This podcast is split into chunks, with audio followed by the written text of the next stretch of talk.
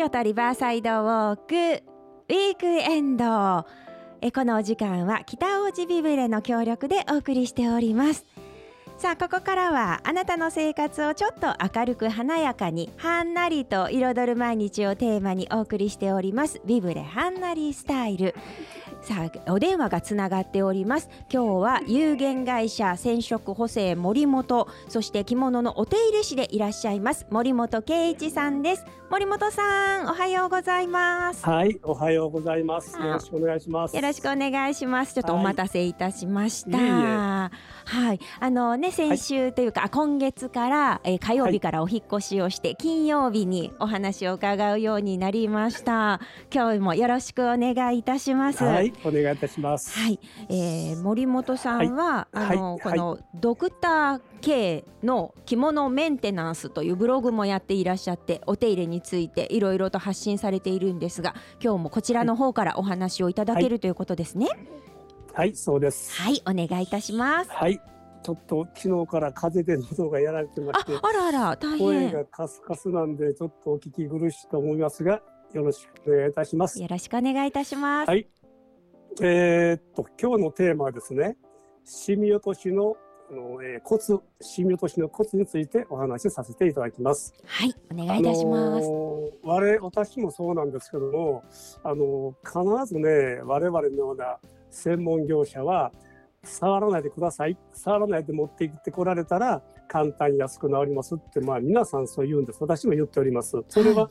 どうしてかと言いますとやはり素人さんがむやみに触られますとやっぱり生地とかそういうのとか傷んだりシミが落ちなくなってかえって広がったりするからです。はい、でこれからお話しするシミ落としのコツを分かっていただければ、まあ、こういう事故を減らすことになるんではないかと思いますので、はい、えー、これから申し上げます。はい、あのー、えー、まずねそのシミ落としについてなんですけどもあくまでもこれはシミを生地から取り除く離すという話です。はいあの漂白ではありません漂白というのはそこにシミは残っていて科学的な作用で色が見えなくだけということでそこにシミは実際は残っているわけなんですよ。はい、でこれからお話しするシミ抜きというのは本当にその不純物を生地から話すということでその進めさせてもらいますので、はい、えー、それにはねまず繊維の性質を分かってもらわないとダメです。まあ、あの主にね失敗されるのはあの、えー、絹なんですよ。で、えー、絹の性質をまず分かっていただくということ、それとシミの種類をちゃんと分かっていた上での、えー、正しい、えー、処置をしてもらわないと、えー、ダメです。そのシミの種類というのは大きく分けますと、水性と油性に分かれます。はい。で、水性のシミ落としにはまず水で洗い落とします。うん、で、あの、油性のシミの場合は、あの、えー、ベンジンで洗ったり、また、えー、ドライクリーニングの場合はそれに準ずるあの有機溶剤がありますので、まあ、工場なんかの方で、えー、全部丸洗いということで、まあ、薄汚れとか、えー、油くのシミはそれで落ちるんですけども、はい、そこでね、はい、水性のシミと油性のシミを見極めないといけませんので、その見分ける方法をお話しします。はい、それは嬉しい、教えていただきたい。はい。水性のシミというのは、はい、シミとそうでないとこの境界が割とはっきりしてます。で、えー、っと油性は結構ぼやけてるんですよ。あ、そうなんですか。うん、ここまでがシミ、ここまでがシミじゃないという境界線が、はい、水性のシミは割とはっきりしてます。その点、え油性はぼやっとぼやけてます。それがまず、え特徴。それともう一つは、はい、水性のシミは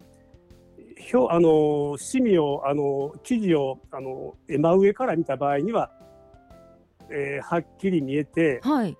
えー、まあ垂直から見た限りでははっきり見えてそれを、はい、あの斜めから見ると見えにくくなるあるいは消える場合もあります。であの斜めというのは記事を鋭角から見るわけで、こう横にこうそうそうそうそう。あの、はい、斜めにね、記事を鋭角の角度から見てもらうと、はい、ちょっと角度が変わって見えにくくなる場合、はい、あるいは水染みだけだったら全く見えなくなる場合があるんですよ。へでえなぜにあなぜ水水が水滴がついて見えなくなるかというとはい。あの、しえー水で濡れた部分だけ繊維が縮むんですよ。そこで。あのえー乱反射が起こって角度によってキラキラと黒く見えたり白く見えたりします。だから水型の場合は正面からは濃く見えてはい。斜めからは薄く見えます。またはあるいは見えなくなります。はそれが水性のシミと、はいえー水のシミの特徴なんですよ。えその場合はまあ水で落とすわけなんですけども、ええまあ、水の、ね、落とし方はまたあの、えーあのえー後ほどまた申し上げますけども次はあのえー油性のシミというのは、えー表面がえーぼやけてます。それと、はい。生地だけだったらあの光に透かすとねはい。透明で見えなくなる場合があるんですよ白くなってところがねは着物の場合まあ仕立て上がってればね裏がついてますからちょっと光に透かすというのはちょっと無理ですけどもまあ。うん一重の場合とかだったらまあね光に透かうん。してみればはい。あのかえって白く見えるのが、えー油性のシミの、あのー特徴です。へえ。であの食べ物のシミははい。水性と油性がほとんど混ざってます。まあ水性だけの場合もありますけども、まあ脂っこい食べ物の場合とかね、はい。油性が混ざったりしてますから、ええその場合は、まあ、あの水とベンジンで我々はまあ洗い落とすんですけども、でこういうなね見分けをね、普通素人さんはなかなかつきませんので、はい。あの水のシミをベンジンでこすって落ちなかってベンジン型だけをつけるあるいはああの天ぷら油とか、そういったね油系のシミを。水で洗ってしまって水でこすってしまってあのきそのこすった部分が白くあの毛羽状に擦れてしまう、はあ。えー水型がついてしまうというのが、まあ、素人さんがよく失敗されるというそういう原因なんですよ。ものすごいやりそうです私。そうですで あのー水型ね周はいりにその型がつく原因というのは、ええ。水によって生地に含まれている不純物が水で溶けて周りへ溜まって乾いたということなんですよ。はあはいはい。だからあの生地には油分で溶ける不十分やはい水で溶けるあの不純物なんかがまあ混ざってるわけではい。水型というのは水で溶けて周りへ流れた不純物が周りへ溜まってできた型ということで。まあそれは我々のことでねまた水で洗えば落ちるんですけどね、はい。あのーベンジン型というのはベンジンで溶ける、はい。あのえ油性の、うん。あのー不純物なんかが周りへ溶けていってベンジン型になったということなんですよ。だからそれもまた我々のとこでベンジンで洗い落とせば、はい。まあ、うまく消えるわけではあの消えるわけなんですけどもね、まあ、はい。はいそれはまああの心配なさらないでほしいんですけども、ええ。ただあのこのように触ってから持ち込まれると値段は高くつきますから、確かに。そういうことで、まあ、ええ我々は、はい。まあ、おあのえごご家庭ではん触らないようにということがね、まあそういうことなんですよ。で、はい。ファンデーションの取り方というのはね、ええええファあの襟のファンデーションだけだったら、うん。あのえベンジンで、はい。まあ、うまくやればごかご家庭でもね家でもまあ取れるわけなんですけども、まあ、それをね、うまくやれるように私のとこで、あの着物今弱講座あの着物お手入れ講座ということでねはい。毎回皆さんの前で、あのーお見せしてあ、えーご指導させてもらってるんですけどもね。だからはい。私のね、うんうん。あの手元をご覧になれば、まあ、あこういうことかって分かってもらえまあす。先日なあのファンデーション落とす方の動画をまあねあの YouTube ではい公開されてましたね。公開はしてるんですけども、はいまあうちの講座に来てもらえればね、ええ毎回こういうことをやっておりますので、そうなんですね。ではいうんうんうんだからあよくねあのシミが取れずに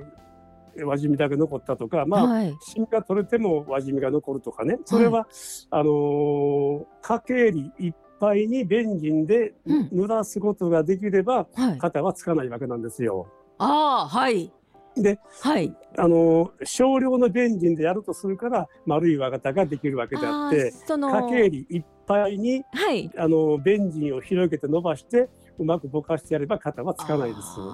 なるほど。ついてるとことついてないとこができるとシミになるってことですね。輪シミになる。はいはい。家計にべったり濡らしたからといってそこからまた、はい、あの見頃の方にはみ出るぐらいまでベンジンの量が多いとまたあの見頃の方にカタカタしますので、はい、うまくベンジンあのうまく襟からはみ出ない程度のベンジンでうまく掛け襟をきっちりと四角くね動かすことができれば肩はつかないです。難しそうで これでまあねあの襟のファンデーションは落ちるんですけども、はい、汗じみは水性ですから便利では取れません。汗じみはやっぱり水でないと取れませんのでこれは家でおやりになるよりはもうプロに任された方がいいですし、はい、まあねあのちょこちょこっとねあの、うん、今日着ていくのにちょっとついてたわとか今日、え来て帰ってきたついてたわということで、はい、あのうまくやれればあのファンデーションは取れますけども、うんうんうん、汗じみ汗じみの場合はやはりあの毎回シーズンオフにね専門店に汗かきました汗を落としてくださいってこう出される方が良いと思います。そうなんですね。そうそうそう。それとね、はい、ちょっと、えー、ご注意したいことがございまして、お願いします。はい。あの口紅とかもね、割とベンジンで落ちるんですけども、うん、ただ色素の濃い真っ赤な口紅とかね、はい、あのまあ擦れても落ちにくい口紅があるじゃないですか。最近ねあります、ね、あります。うん。あのキスしたら落ちない口紅とかね、うん、なんかそんなことを聞いてますので、はい、うん、そういうような口紅をね私とこでもつけて皆さんの前で落とし方をまああのご披露してるんですけども、はい、ただねこれ注意しないとならないのは、はい、家で、ベンジンで確かに薄くなります。落ちることもあります。でも、色の赤い濃いのは残ることがあります。で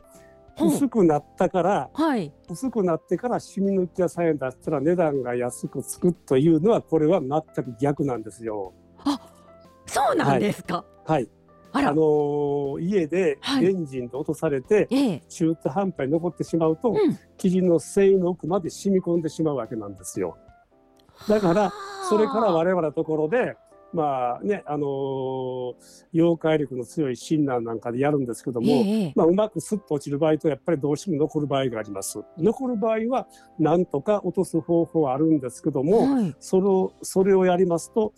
染めを傷める可能性もあります。まあ、染めが剥げたらね、はい、私とこでまあ色を入れれば治るんですけども、えー、余分な手間がねかかってしまうんですよ。そうですよね。うん、だからそれだったら何も触らない方が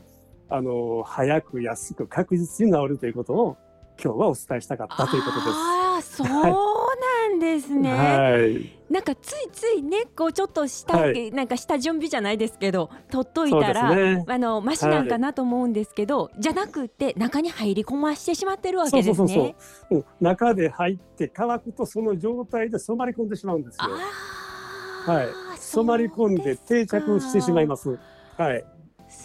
でね、我々のところだったらね、一発でも確実に落ちるね、溶解力の強いシンナーであれば、もう確実に染めを傷めずに落とすことができますので、えーはい、本当にお安く早く上がるということですね。あそうなんですね。はい、ねいや今まで誤解されてた方が多分 いっぱいいらっしゃると思います。その誤解されてる方の方が圧倒的に多いです。そうですよね。はい、なんか今まで常識と思ってたことが、逆やったんやっていうのが今すごくよくわかりました。一番難しいのは水の染み落としですけどもこれはねちょっとお時間かかりますのでちょっと今日はもうね時間なのでまたそうですね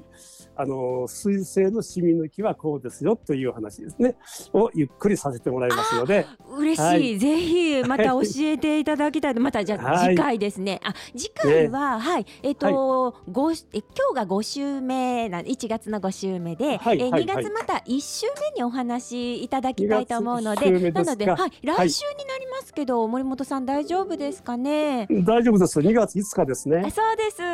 はいわ、はい、かりました。なのでえっ、ー、と今日聞いていただいた方は来週もぜひお楽しみに聞いていただきたいと思います、はい、では水性のシミの落とし方の、はい。えー、極秘をお伝えいたします。わ嬉しい楽しみです、よろしくお願いいたします。わ、かりました。はい今日もどうもありがとうございました。ありがとうございました。お話いただきましたのは有限会社染色補正森本着物のお手入れ師森本圭一さんに電話をつないでお話を伺いました。ビブレハンナリスタイルここまでのお時間は北大路ビブルの協力でお送りいたしました。